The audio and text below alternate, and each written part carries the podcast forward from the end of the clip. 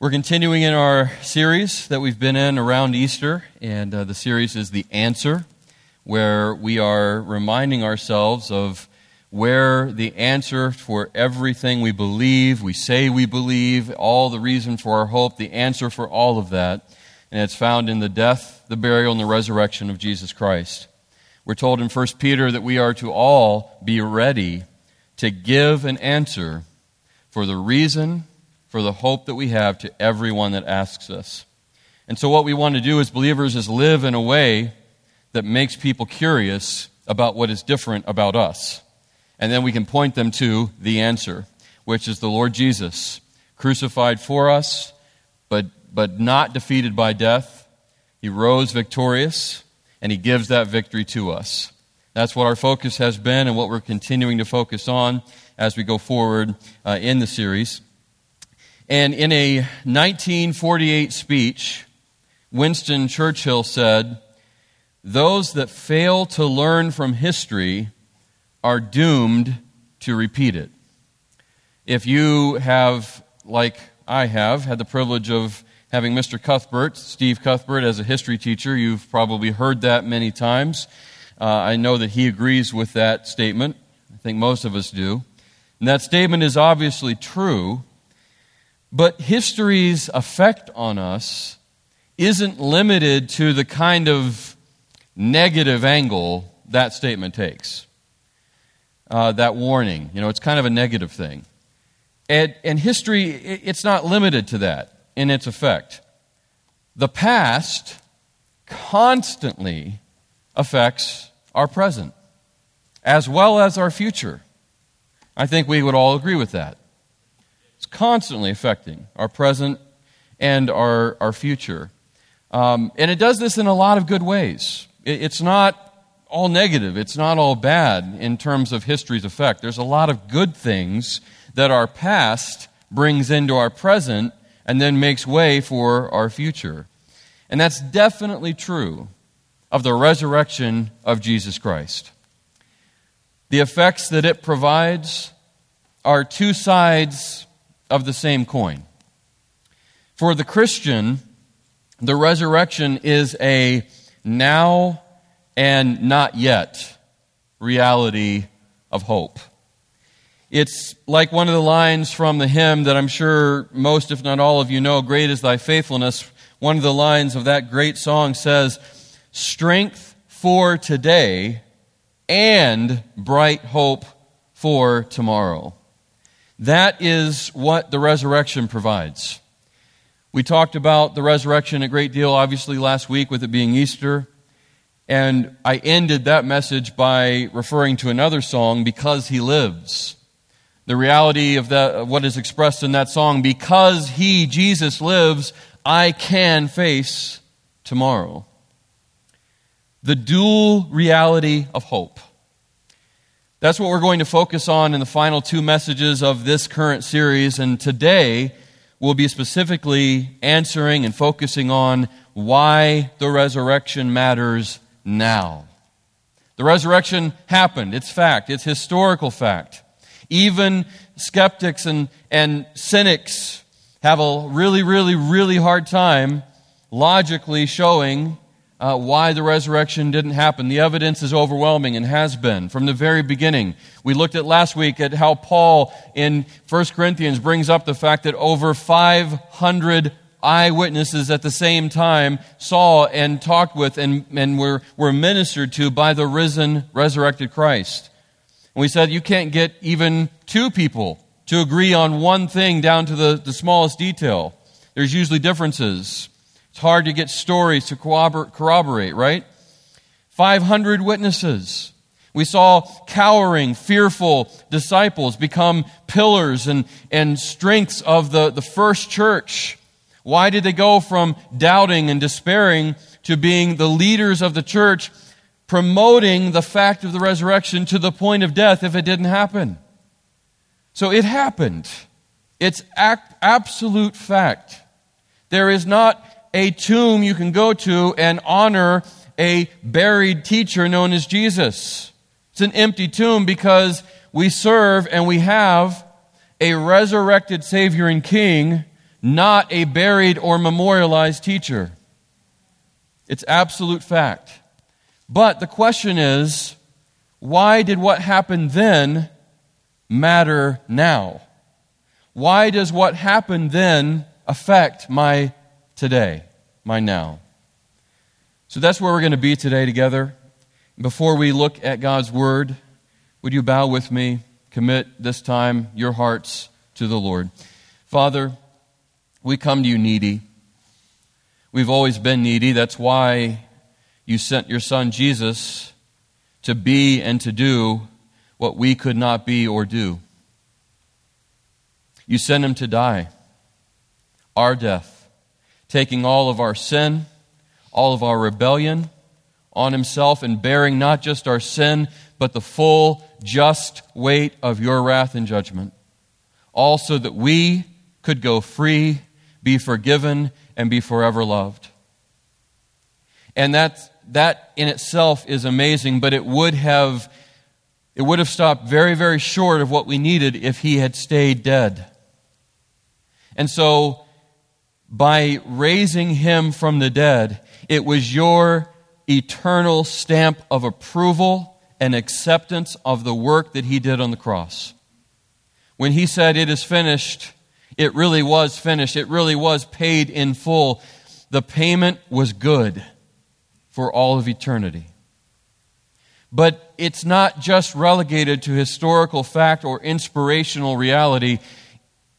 The, the resurrection of your son Jesus is meant to give us moment by moment, real time strength and rescue and hope and ability to live for you. May we come away knowing this in a better way today. Fill me with your spirit. Speak through me by your spirit. Overcome the, the pain that I, I've still been experiencing so that your truth can be clearly heard and grasped, I pray. We give you glory for all that will be done in these minutes. And it's in Jesus' name I pray. Amen. Look with me at John chapter 11. John chapter 11. I'll be focusing first on verses 17 through 25. John 11, 17 through 25. And I'll be reading from the CSB translation, just so you are aware of that as you follow along in your copy of God's Word. John 11, starting in verse 17.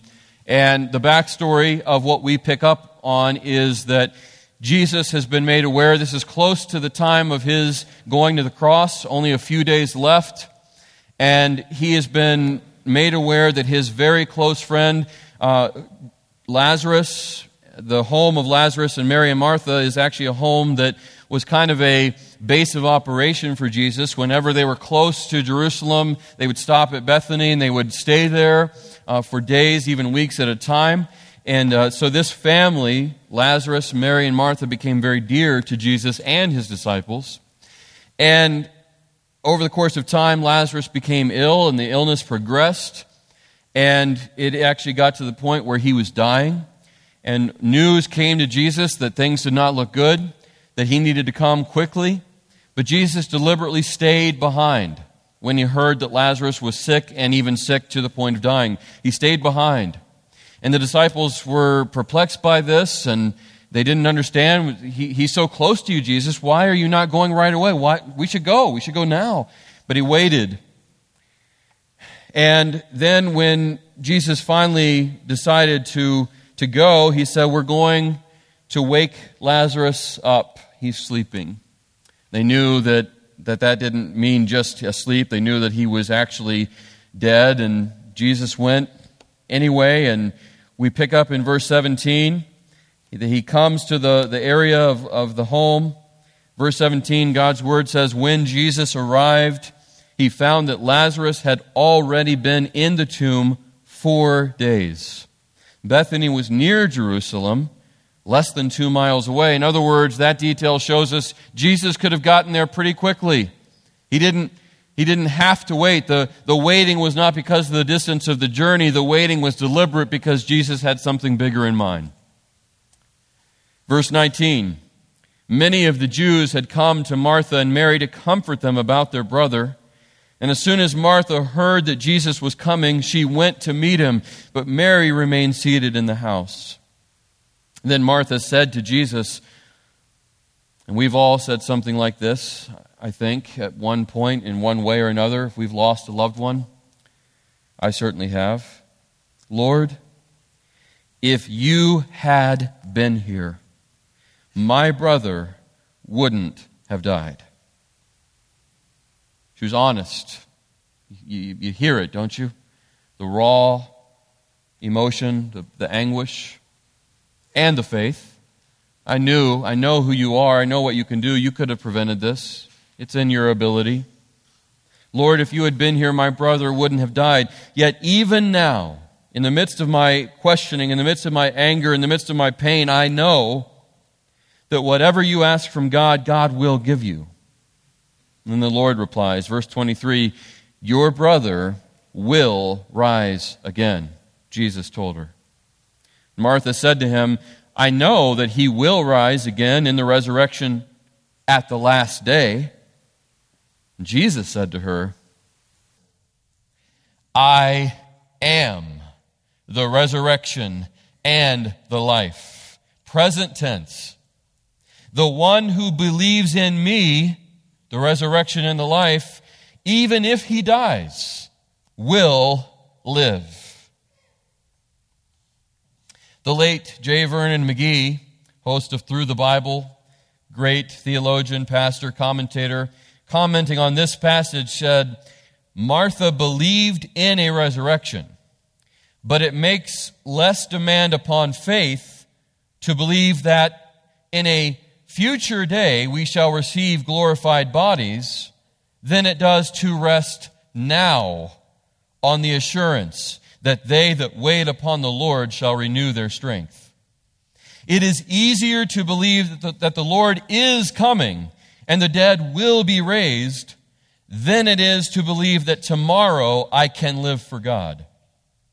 You see, although Martha knew from the Old Testament that there would be a resurrection from the dead, she didn't believe that Jesus could help her now. I think he's on to something there. I think that's where a lot of people live in their, in their faith, in their spirituality. I think that's how a lot of people approach Jesus, the Bible, the truths and realities of the Bible. Yeah, I, I believe it as fact, I believe it intellectually, but I just haven't really seen it practically help me that all that much. I think that's where a lot of people are. That's where Martha was. But that changed fairly quickly. We're going to jump ahead in the account to verse 38, still in John 11. Look down or look over at verse 38. John 11, 38. This is after Jesus, as he goes to the tomb and he, he sees the mourners, he sees all the, the situation unfolding. Scripture tells us that he was deeply moved in his spirit. That actually literally means he was angry. He was angry. What was he angry at? Well, that's another message, but quickly I'll tell you. He was angry, I believe, at the effects of sin on creation, the effects of the fall. I think he was angry at the lack of faith of those that should have absolute faith in him. And there were probably other things. But it wasn't just grief that moved him. Certainly that was there, but he was actually angry over the circumstance. Verse 35 tells us Jesus wept. Then, verse 38, then Jesus deeply moved again, and it's the same word, same wording there in the Greek. It means disturbed in his spirit, angry in his spirit, came to the tomb. It was a cave, and a stone was lying against it. A picture of what would happen soon to Jesus himself. Verse 39 Remove the stone, Jesus said. Martha, the dead man's sister, told him, Lord, there is already a stench because he's been dead four days. And Jesus said to her, Didn't I tell you that if you believed, you would see the glory of God?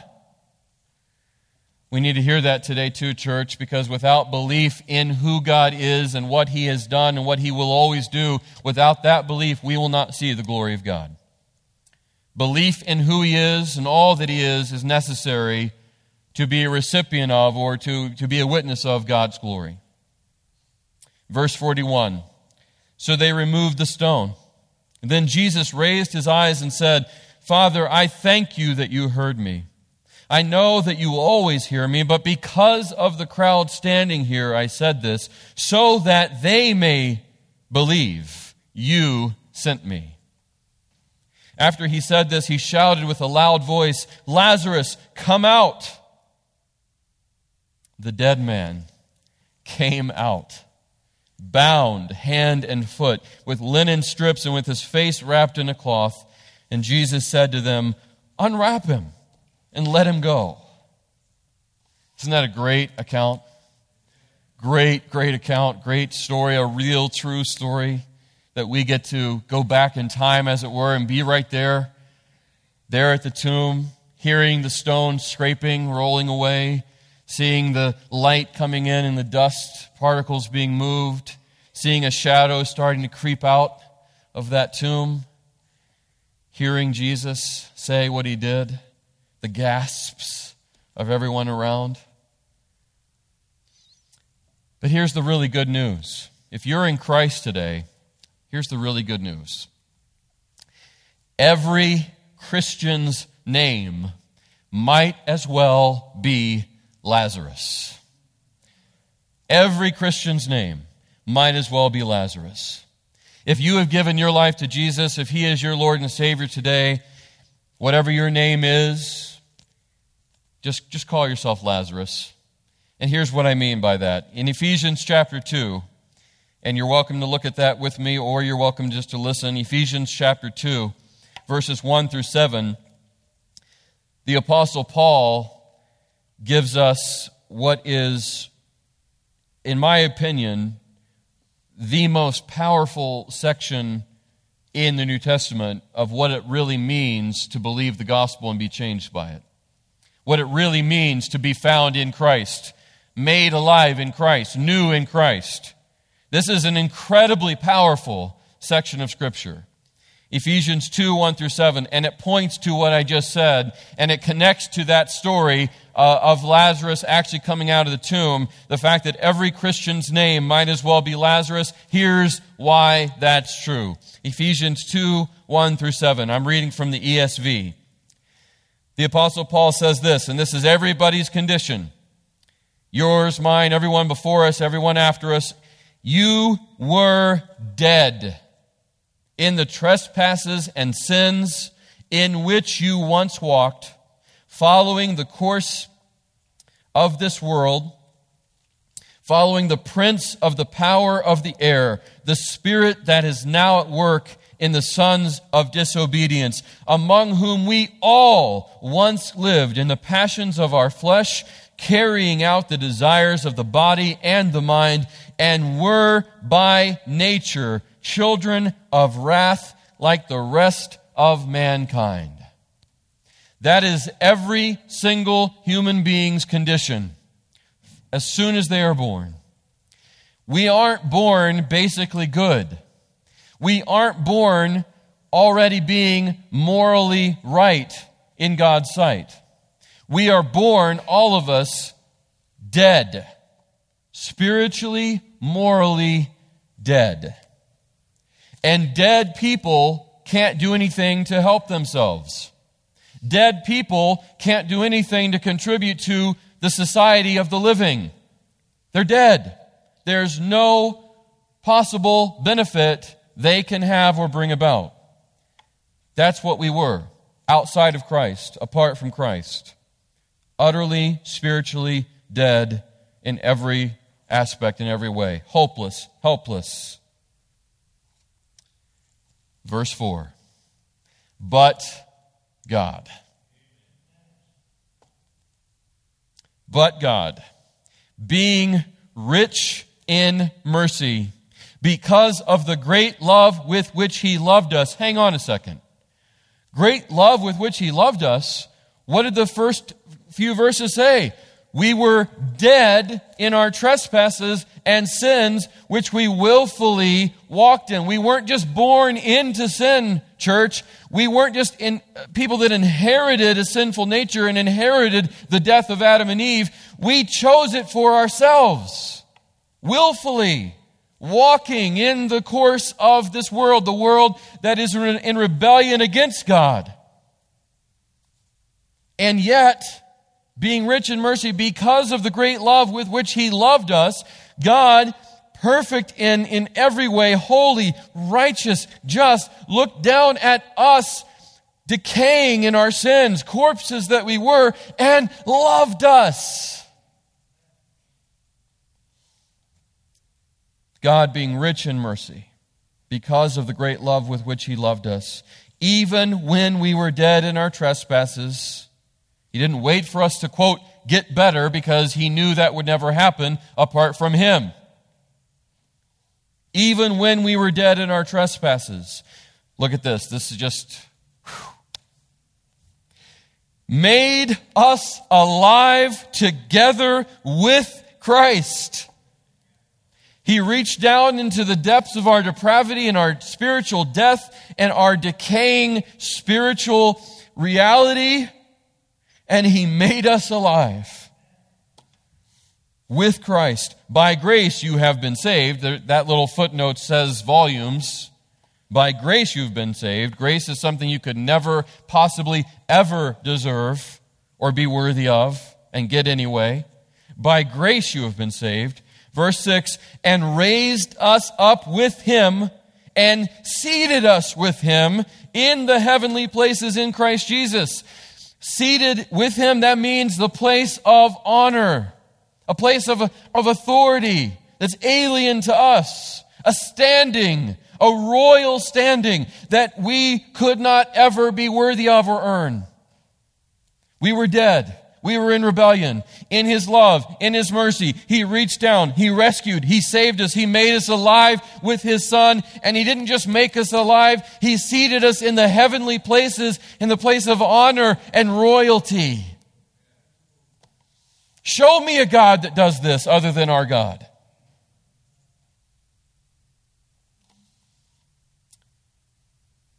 Why did he do this? Why on earth or in heaven would God do this? I mean, this just doesn't make sense, does it?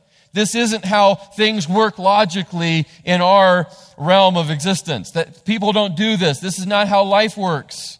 So why? And, and certainly, certainly, don't you think the angels looked at all of this happening and were thinking, what is he doing? Why is he doing this? I think that's true because we know in Scripture that when Paul talks about the mystery of the gospel, he says things that even angels desire to look into, and it's beyond even them. It just doesn't make sense.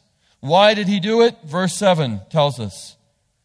So that in the coming ages, he might show the immeasurable riches of his grace in kindness toward us in Christ Jesus. It was all so that for all of eternity, everybody would look at God and look at us and look at the difference there and the way that, that He treats us and what He did for us, the way that that should not, should not happen. And it will point a giant light to his grace and his goodness and to his glory. So that there was ne- there'll never ever be there will never be a time or an opportunity for us to look at ourselves and say, "How great I am." No, never. For all of eternity, the only thing from our lips, the only song we'll be singing is how great you are. And all of that comes all of that comes from the power of Easter. All of that flows from the re- reality of resurrection. All of it comes from that. And that power and that reality is not something that's limited to a historical event, something that happened way back when. The power of Easter Sunday is meant to transform our lives every day. The power of Easter Sunday is meant to transform our lives every day. It's a transformational reality, meant to be experienced every day, not just a historical event to remember, not a seasonal holiday to celebrate. Don't relegate the resurrection to that church. The resurrection of Christ is what made Ephesians 2 1 through 7 true for you. And it's meant to be experienced day in, day out until He calls us home and then on into eternity. It's an everyday thing, transformational reality. Romans 6 1 through 11 points to that fact, shows us that purpose. Romans 6 1 through 11. the Apostle Paul there says this, and this certainly connects very well to what we've read together and what you've been hearing up to this point in this message. Romans 6 1 through 11. This is from the CSB again. Paul says this, and it's a very good question. What should we say then? What should we say about all this? In light of all of this, what is the response to be? What should we say then? Should we continue in sin so that grace may multiply? In other words, we just, we just heard about the greatness of God's grace, right? Ephesians 2 1 through 7. I mean, you, you don't get a, a better explanation or a description of God's grace. God's grace is amazing and it's glorious and it's powerful and it reaches to the very depths of our spiritual death and it overcomes it. Grace is great. And so what Paul is saying here is, okay, so we've got this great grace of God. Does that mean we can just live however we want? We can just sin and sin and sin because grace covers us? Grace overpowers all that. So, hey, we don't have to worry about it. We're secure in grace. Is that what he meant? Is that what grace affords us? Verse 2 Absolutely not. How can we who died to sin, which all of us did if we truly came to Christ, how can we who died to sin still live in it? Verse 3 Or are you unaware that all of us who were baptized into Christ Jesus, that's what happens at salvation, we're baptized into Jesus. All of us who were baptized into Christ Jesus were baptized into his death. Therefore, we were buried with him by baptism into death, in order that, for the purpose of, just as Christ was raised from the dead by the glory of the Father, so we too may walk in newness of life. We were saved by being united to Christ in death, so that as Christ rose from death, we too can every day rise from the spiritual death that we were saved from. So that every day we can walk in newness of life, resurrected life, resurrection power, righteousness that is not ours naturally. Verse 5. Here's the logic of it all. Here's how it all connects. For if we have been united with him in the likeness of his death, we will certainly also be in the likeness of his resurrection. For we know that our old self, our sinful nature that we inherited by Adam and Eve and chose to live in, our, excuse me, uh, we know that, sorry, I, I lost my place. Bear with me here. We know that our old self, that old nature, the carnal self, the, the flesh that, that does not seek God, that does not glorify Him, that not, does not honor Him, the, the flesh that is death that we needed rescued from, we know that our old self was crucified with Him so that the body ruled by sin might be rendered powerless. So that, don't you love all the so that's? Paul's great for that. So that we may no longer be enslaved to sin. That's the whole point of it all. since a person who has died is freed from sin. Now, if we died with Christ, we believe that we will also live with him, because we know that Christ, having been raised from the dead, fact, will not die again. Death no longer rules over him. For the death he died, he died to sin once for all time. But the life he lives, he lives to God. And here's where the practical application comes. Verse 11. So you too, that's you and me, consider yourselves dead to sin and alive to God in Christ Jesus. That's what it means to be a Christian. Christians should be like spiritual zombies. Didn't think you'd hear that this morning, did you? You know, like The Walking Dead. I don't recommend watching that show. That's not an endorsement, it, it, it's a, an illustration. You know, we understand the, the concept of zombies, right? The living dead. They're dead, but they're, they're still some sort of living thing. The living dead. And that's how it should be as it relates to our sinful nature. That's what Paul's talking about here.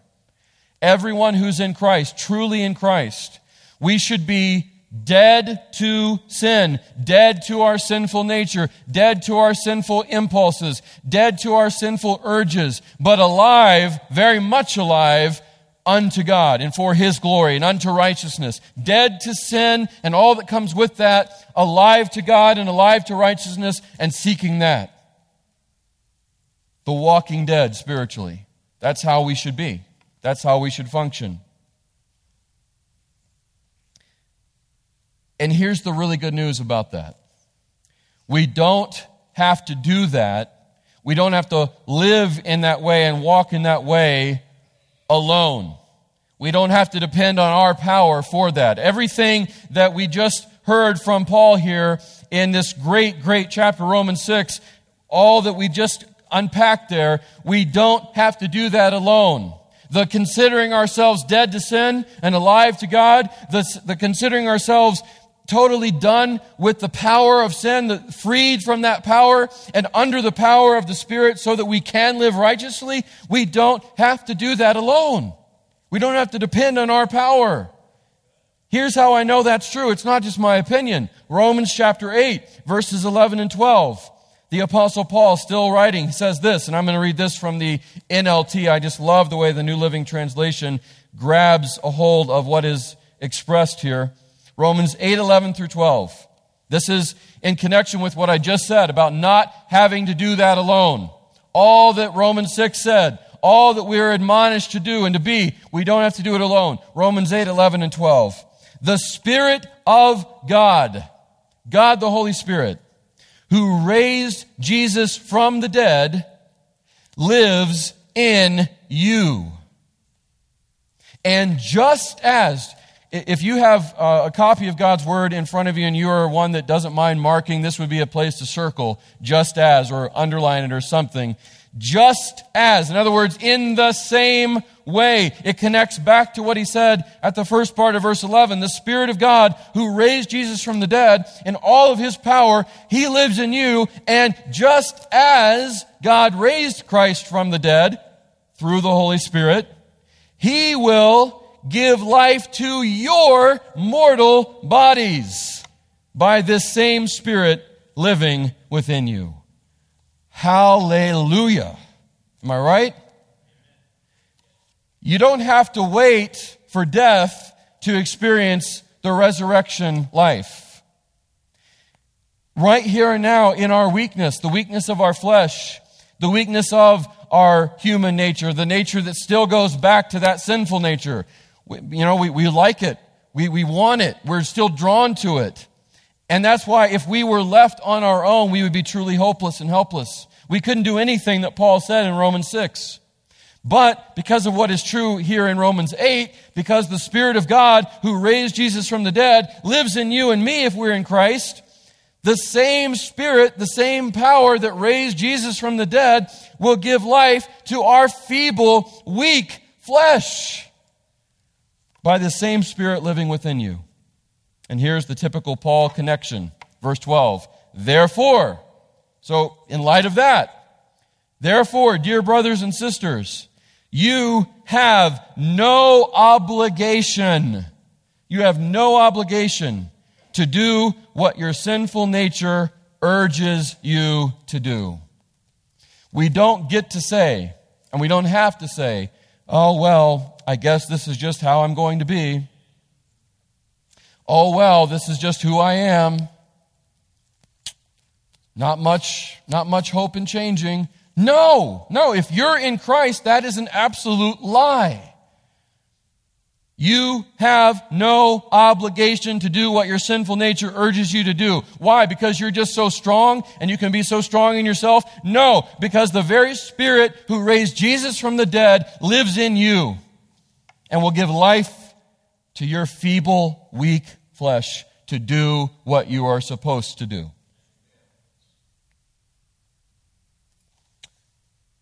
That means the reason that many Christians experience a defeated spiritual life is because they don't remain connected to the resurrection power Christ provided for them. That's why. I mean, that's, that's the question. If all this is true, then why, why do I still have such a defeated experience in my Christianity? Why do I still live so, such a defeated life? The answer is because you just aren't connected to the resurrected power that is provided for you. The resurrection power. Is that true of you today? It's a hard question, but it's a question that needs to be asked. Is that true of you today? Are you one who says, Yeah, I'm a Christian, but man, I, I just can't get away from this defeated spiritual experience? I'm just defeated all the time. I, I don't experience this power that I know I should, that I, that I agree with Paul about. It's mine, it's available to me, but I just can't seem to see it actually lived out and experience it? Well, it's because you have to remain moment by moment, day by day, surrendered and connected to that resurrection power. It's a connection thing, it's a connection issue. You know, so many times uh, we have issues with hardware and we get frustrated and we're maybe, you know, ready to just throw the hardware, whatever it is, out. But sometimes it's as simple as checking to make sure it's connected to power. Many times there's nothing wrong with the hardware. And that's how it is here. And listen, there's no shame. There is no shame in admitting your weakness. No shame in that at all. The only shame comes from not accepting what is available. That's the only, only source of, of shame, really, for the believer. So, here's what all this means. Christ's victory on Easter Sunday gives us power for Monday's difficulty. That's, that's the blessed hope of the gospel. That's the blessed hope of Easter. That his victory, Christ's victory on Easter Sunday, that's what gives us power for Monday's difficulty. It's, it's what makes the difference out there in real life and in real time. Colossians 3 1 through 3 says this. This is also from the NLT. Colossians 3 1 through 3, the Apostle Paul says, Since, so here's fact. This is absolute reality. Since you have been raised to new life with Christ, if you're a Christian, that's true of you. Since you have been raised to new life with Christ, set your sights on the realities of heaven, where Christ sits in the place of honor at God's right hand. Verse 2 says, Think about the things of heaven, not the things of earth. For you died to this life, and your real life is hidden with Christ in God. Isn't that great? You died to this life, and your real life is hidden with Christ in God. That's a present reality. And Paul says, based on your present reality, You've been raised to new life with Christ. You're seated with Him in the heavenly places. So set your sights on that reality and let that reality inform and change your present reality here on earth. And again, and again, we don't have to strive to do that alone. We don't have to do that alone. I'm going to close with this passage Hebrews 7 23 through 25, also from the uh, NLT. There were many priests under the old system, the law, the Mosaic law, for death prevented them from remaining in office. But because Jesus lives forever, his priesthood lasts forever. Therefore, he is able once and forever to save those who come to God through him, since he lives forever to intercede with God on their behalf. Praise the Lord. That means in all of our weakness and all of our failings and all of our failures and all of our shortcomings, we have one in heaven who stands at the right hand of Almighty God and whose blood pleads for us. And every time Satan, the accuser of the brethren, levels another charge at us, the Father looks at Jesus and he sees the righteousness of Jesus covering all of us. And he ever lives to intercede for you and me. There's our hope. There's why the resurrection matters now. Next week, Lord willing, we'll talk about how and why the resurrection matters later. Let's pray together. Father, thank you for your word, the power of it, the relevance of it. Thank you for giving me strength to speak today, for overcoming the physical injury and limitation. I pray that above and beyond my voice being heard, I pray that it was the voice of your Spirit that was heard. And I pray, Holy Spirit, that you would take this message, take the truth of your word, and apply it personally to every person here, exactly in the ways you know they need it to be applied.